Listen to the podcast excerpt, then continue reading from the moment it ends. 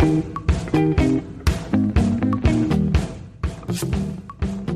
everyone. I'm Rebecca Minkoff, and you're listening to Superwomen. Today's guest is Stephanie Mehta, the editor in chief of Fast Company. Fast Company is one of those magazines I pick up every time I'm at the airport because that's the only time I get to read a magazine. But also lately, and the last few years, I've really decided that I needed to know a lot more about business and Fast Company is my go to. We talk about her career, how she started from nothing at a newspaper in a small town. She's a mom and uh, she's navigating a business world, but also a media world. Take a listen. So I am here. I feel very honored. I am with Stephanie Mehta, the editor in chief of Fast Company. Welcome. Thank you, Rebecca. Um, so I would love to hear some of your backstory, how you know, your path sort of became to where it is today? Well, um, for me, it started in college. I didn't know what a journalist did. I didn't know what a journalism career looked like. And about three weeks into my freshman year, the woman who lived across the hall from me, also a freshman, came into the dorm with a copy of the Daily Northwestern. I went to Northwestern University and that was the, the daily newspaper for the school. And she had a front page story. And to me, it was a revelation. This idea that somebody who was a freshman, one of my peers, could walk into the newspaper one day and the next morning have her name on the front page for a piece of work she did just felt incredibly empowering. Um, I loved the fast pace of it. This idea that, you know, you would be assigned a story and three hours later you could walk out the door knowing that you'd accomplished something which is so different than the college experience. You know, I was an English major. You would work on these long term projects, these papers that would take the entire quarter or the entire semester. So the immediate gratification of what this colleague of mine was able to accomplish was really eye opening for me. And so I was an English major at a university that had a really robust journalism program. So I sort of in a in a sort of chagrined kind of way asked if I could follow her into the newspaper next time she went in and she was really generous and gamely invited me along. By the time I had decided to join, all the great beats, you know, all the great assignments had already been handed out. But the one that was available was they said, Well, would you like to cover business in the local town where the university was based, Evanston? And I was just so excited to be given the opportunity. I said yes. And it became really serendipitous. I mean, I fell in love with journalism. I fell in love with business journalism. Um, really decided that this is something I could make a career of and started to seek out internships and jobs in, in the profession. So for me, it was really, it was just happenstance that I fell into it. I figured that I would get my English degree and either go to law school or go work in book publishing. I really had no idea that my career path would take me in this direction. So you start out as a journalist, and I'm sure lots of journalists, you know, have the idea that they're going to do this, and then some jump and they become editors, and then they grow and become editor in chiefs, or if they're lucky, I say, because there's very, you know, there's only so many magazines where you can be that. What was that path like for you? I was perfectly happy to be a writer. I really enjoyed writing. I spent six years at the Wall Street Journal as mostly a writer, but doing some writing and some editing on the side um, moved over to Fortune magazine and was happy to be writing long form features. It was a great lifestyle for me, particularly the magazine journalism, because um, I started a family. Um, I was able to time shift a little bit. You know, I could come home and be able to, you know, put my kids to bed and then work a little bit in the evenings. I really had my own schedule. And then about seven years into my career as a magazine writer, the editor in chief of Fortune magazine, a guy named Andy Serwer, who's now editor in chief of Yahoo Finance, asked me if I would be interested in moving over to editing. And I hadn't really thought about it. It wasn't something that was it, something I was thinking about at that at that moment in time. But I sort of went through this mental exercise and I've go through it every time a new career opportunity is presented to me, which is I thought, how would I feel if I say no to this job? I stay here at Fortune and I'm sitting in meetings with the person who takes the job that I've declined. How will that make me feel? Would I be supportive of that person and would I be encouraging and just happy to continue down my existing career path? Or would I really would I would I feel a pang of regret? And I realized I'd feel that pang of regret. I'd feel like I I, I was doing myself a disservice by not going for it. And so I made the move into editing and kind of haven't looked back. I think the thing that drew me to being an editor was the the the opportunity to mentor people. I mean, an editor really is first and foremost uh, the good ones try to nurture and bring along a new generation of writers. So that was what attracted me to the role. Um, I've since realized that there are a whole bunch of other things that go into being an editor, including a lot of business considerations. And so that's been exciting because I'm learning. You know, um, the journalism part I've got down. I know how to see a story and make it better. I know how to help a writer make a story better. Business development and coming up with new ways to keep Fast Company vital in an environment where, quite honestly, media platforms are really challenged has been really exciting because I'm learning. And so, you know, I found that in launching this podcast, I was like, I did the same thing for 13 years. And so I also feel like I learned something new, or I'm still learning something new and starting a new media platform. So, what are some of the things that you've done to learn faster or learn better in the changing of media and the business concerns? Well, um, I'm lucky because I work for a business magazine and I get to talk to people like you, Rebecca, every day. And so whenever I have an opportunity to meet a business executive, particularly somebody that's trying to grow a business, I it's a busman's holiday for me. I mean, I really do try to hoover up as much information as I can and you know, watch out because I may turn the tables on you and start asking you for advice. But I mean, it is really it's it's a it's a fortunate position to be in because oftentimes if I'm sitting in a room with a CEO or a founder or um, somebody that interacts with media a lot, um, I'll just use it as a chance to, you know, sneak in a few questions about what's uh, my concern of the day. Um, you know, one thing that I'm finding, and I'm sure this is your experience as well, is that culture is such a big part of the job. You know, it's really important to maintain and to think about culture every single day. Whenever I've come across an interesting cultural issue, you know, if it happens to be a day that I'm in a meeting with um, an executive who's built a really great culture, I may say to her or to him, you know, what what's your best advice? Or you know, particularly in my instance, it's how do you take an existing culture and make it your own? I that is the one thing that keeps me up at night. Not the one. Lots of stuff keeps me up, my baby included, but definitely culture. Yeah. Yeah, it's it's amazing and I I'm curious to know whether or not this is something relatively new because I've been a business journalist for 25 years and I've never heard people talk about culture as I, much as they talk about it now. I don't think people cared. I think it was come get your work done and, you know, if you don't like it, go. You know, I think when you look at how also people were treated, whether it was from what I know of, you know, certain industries, it didn't matter how people were treated. And now we're caring about humans. And now they're like, hey, you care about us, care about, you know, the environment. Right.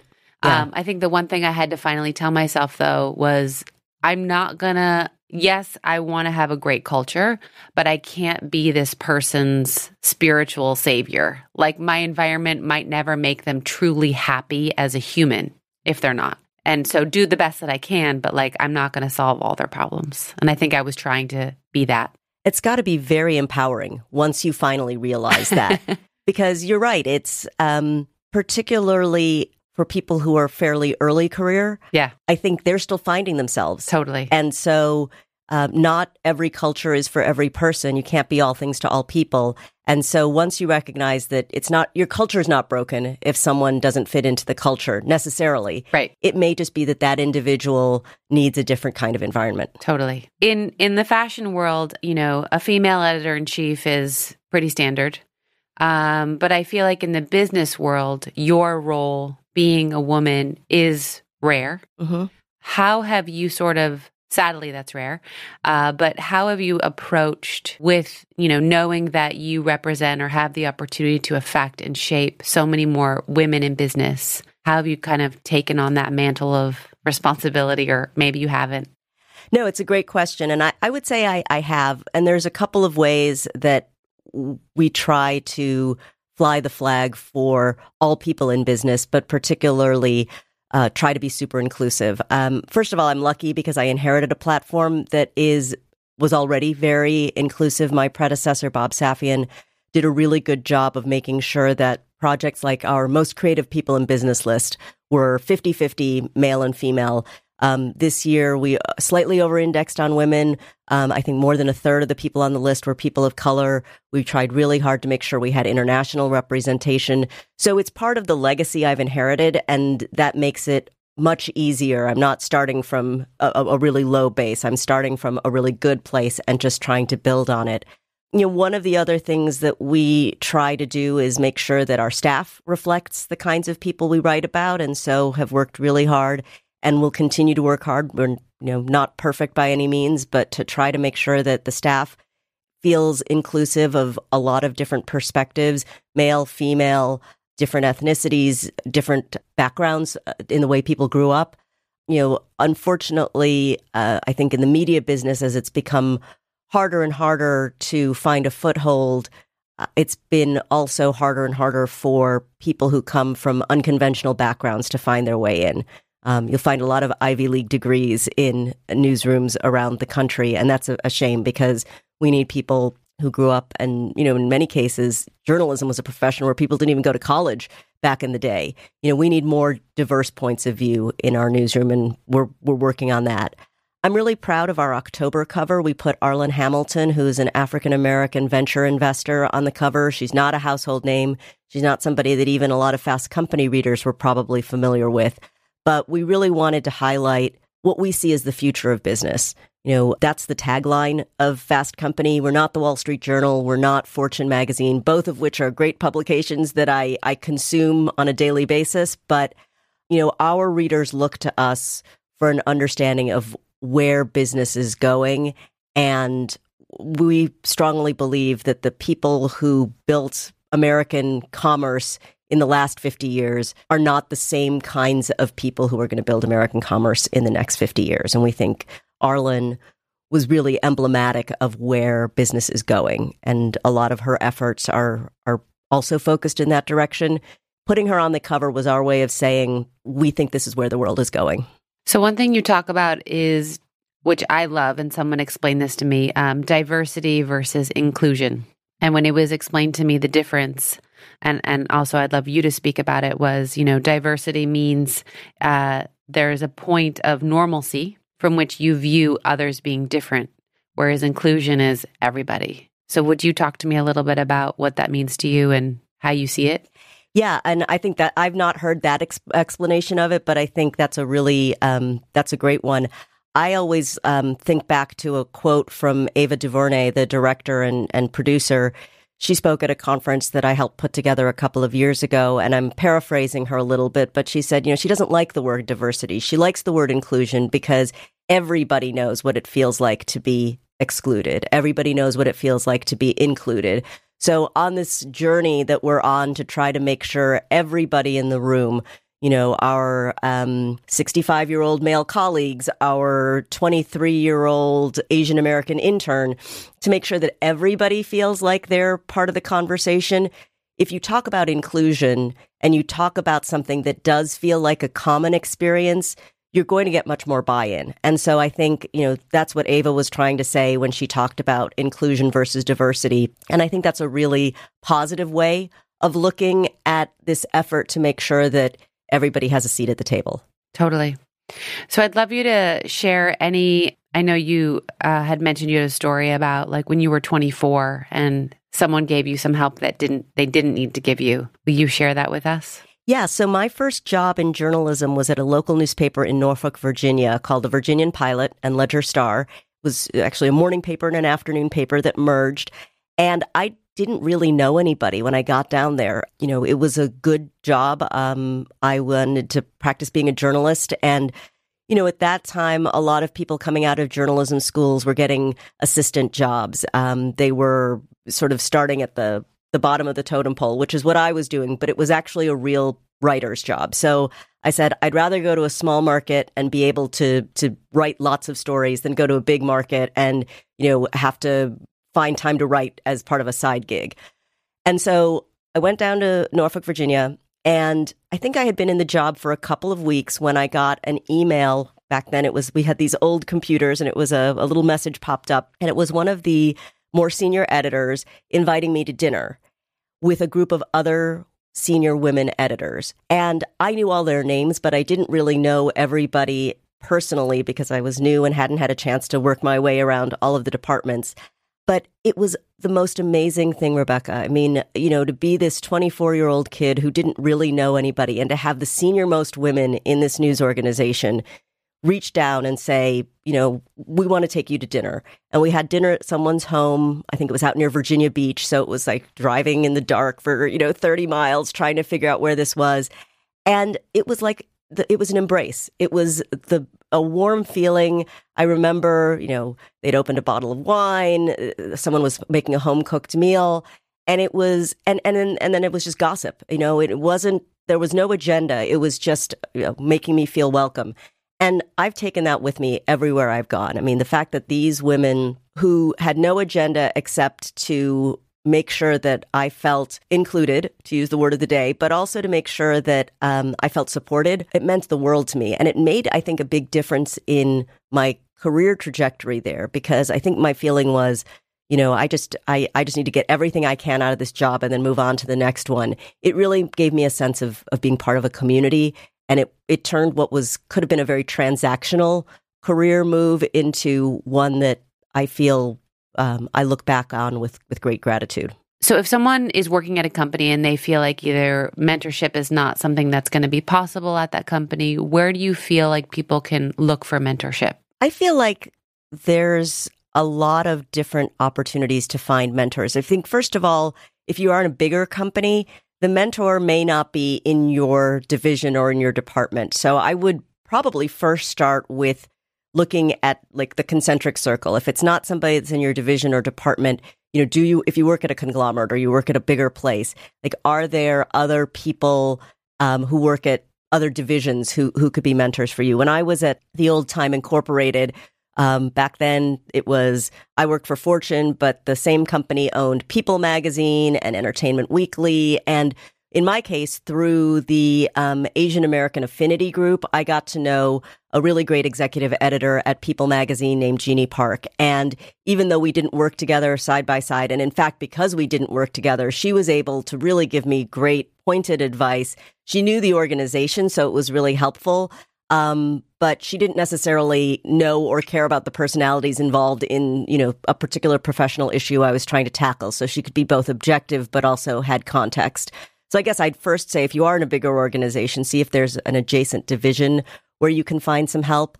I think that professional organizations are great. Again, if you're a member of a profession like journalism, there's Again, for us, it's the Asian American Journalists Association. Um, but I think inside a lot of other professions, there are um, organizations that you can join. And many of them actually have um, mentorship programs. So, Women in Communications is an organization here in New York that is for you know journalists and publicists and PR people and heads of comms and marketing executives. And you know it's it's a really vibrant rich group. And very oftentimes you know a lot of women who join that group join specifically because they're looking to be mentors and to help. So i'd say professional organizations. And then finally you know again the number of times i've just had people reach out to me uh, because they've seen my name in a story or they saw me speak on a panel i can't be necessarily a full-time mentor to everybody who comes over the transom like that but um, I do try to carve out, you know, a little bit of time every week to take a phone call from somebody I don't know or to answer some email questions.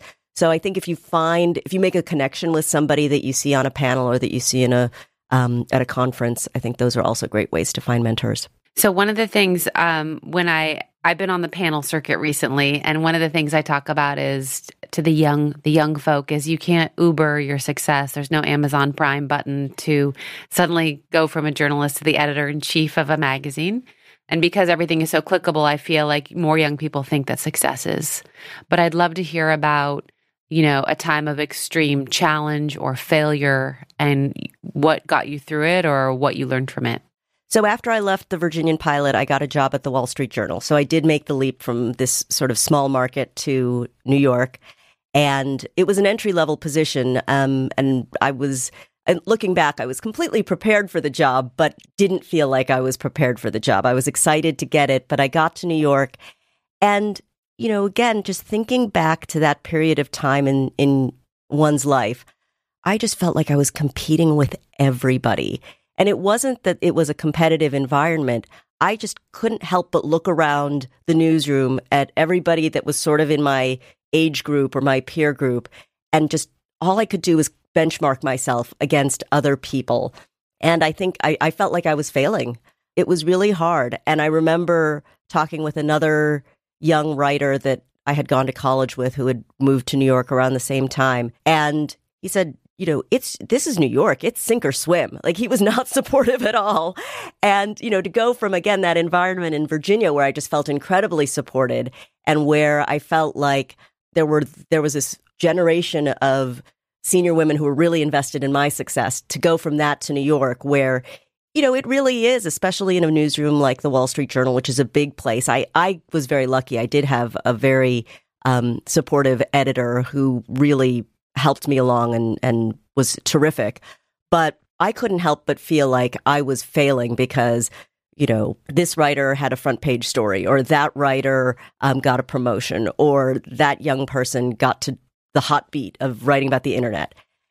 And so I think, you know, as we talked about earlier, part of it is you're still just finding yourself when you're that age. And I, I was pretty lost. I thought, you know, I wasn't progressing fast enough. I wasn't progressing at the same rate as my peers. At one point, I think this was during the Asian financial crisis, I thought, well, maybe I'll just maybe I'll just move to, you know, Singapore and freelance stories about, you know, the Asian financial crisis. I really I was a little bit lost. I think for me what changed it was it was helpful to start getting a little bit more professional success. I, I think it just took time for me to find my rhythm and to find my groove.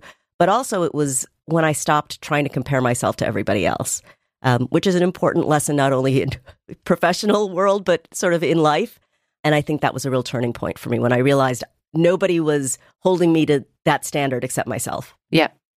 And in taking this journey, do you feel like I think often uh, the stories of sacrifice aren't told, and I think it, you know behind the Instagram filters, it doesn't look like anyone's sacrificing. Um, what are some sacrifices you've made, good or bad? I mean, I don't view that as a bad thing. I think we all make certain choices of which levers to pull during certain parts of our lives. Like I'm sacrificing um, I don't know, not seeing my friends, and sometimes I see my husband.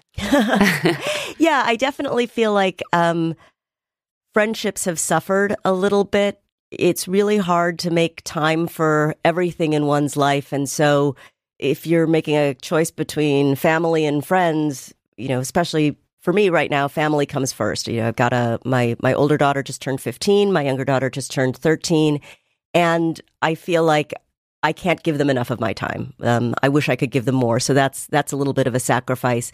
I think when my kids were growing up, because we were a two parent working household, I feel like I didn't get enough of a sense of community. Um, I, I live in Scarsdale, New York, which is a really wonderful, wonderful community for families. And people are really um, invested in the community. They're invested in the kids' schools. And I feel like I've missed a little bit of that um, because it is a really wonderful place. And I always grew up with, you know, my parents were very involved in the schools. They were very uh, aware of what was going on in the town. You always looked out for your neighbors.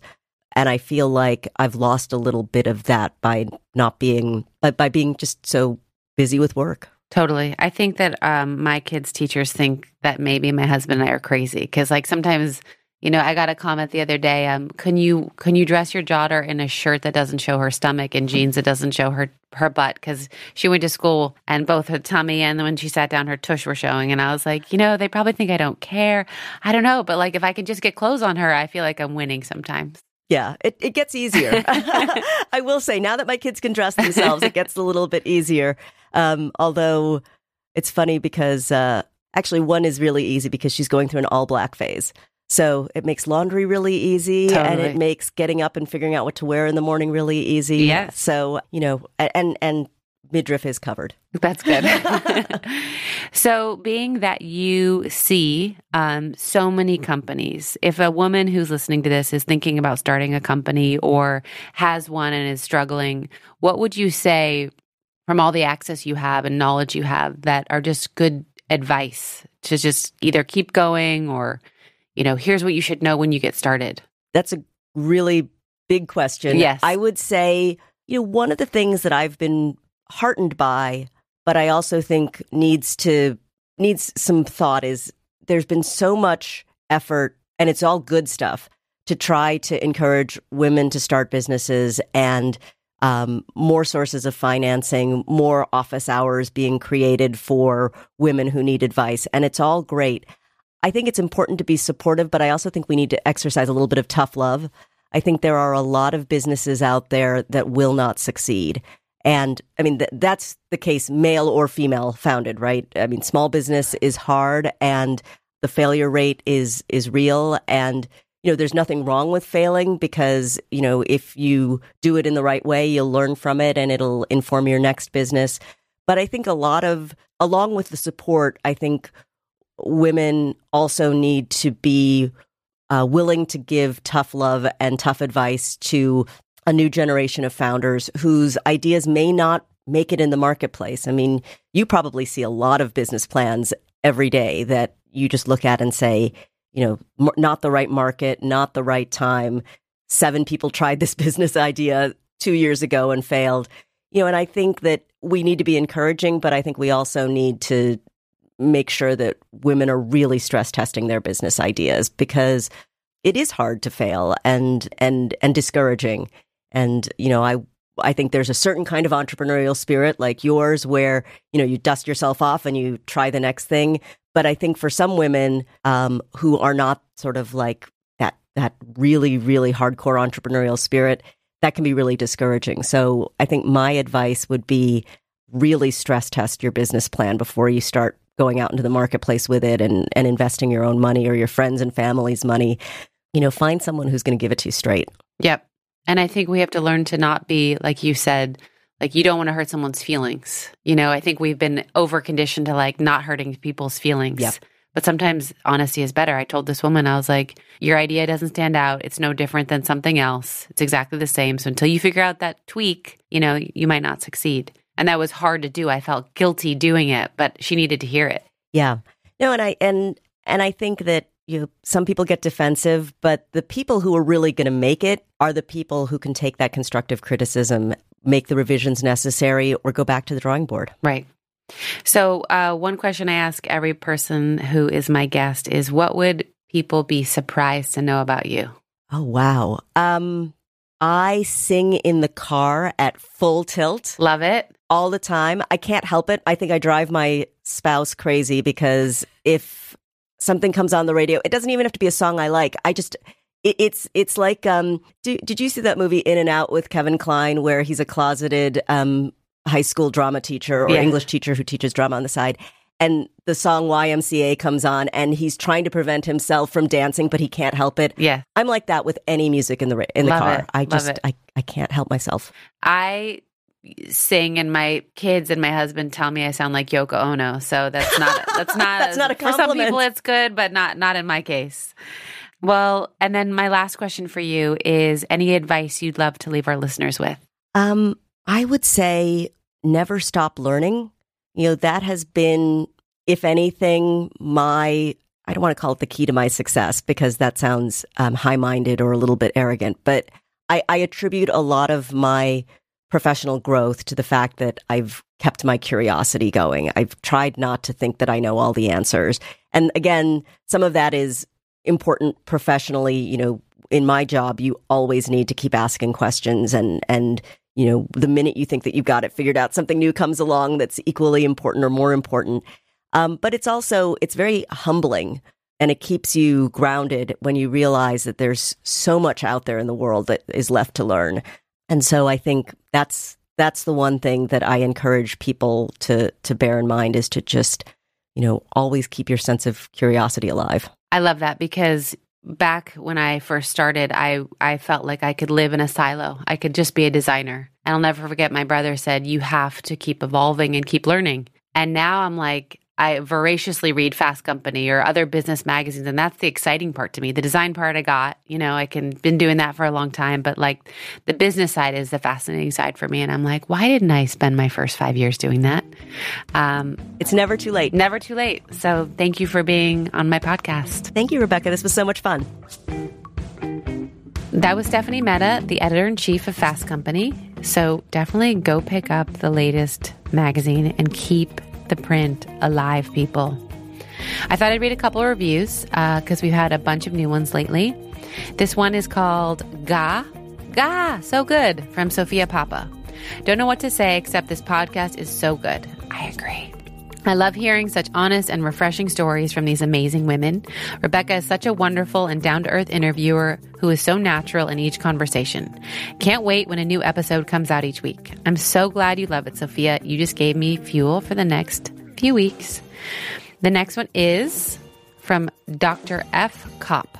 Calling future entrepreneurs. New to this podcast, but it's been exactly what I am looking for. I am a mother of three, feeling I have come to a crossroads with my professional life and hungry for content that provides thought provoking inspiration. Rebecca's podcast is it, and it's such a good resource with the range of guests she interviews. Thank you. Class is in session. Oh, I love hearing that. Thank you so much. I really do love reading your reviews. They really make me happy and they do give me soul fuel. So thanks for tuning in and make sure you keep the reviews coming and tell all your friends.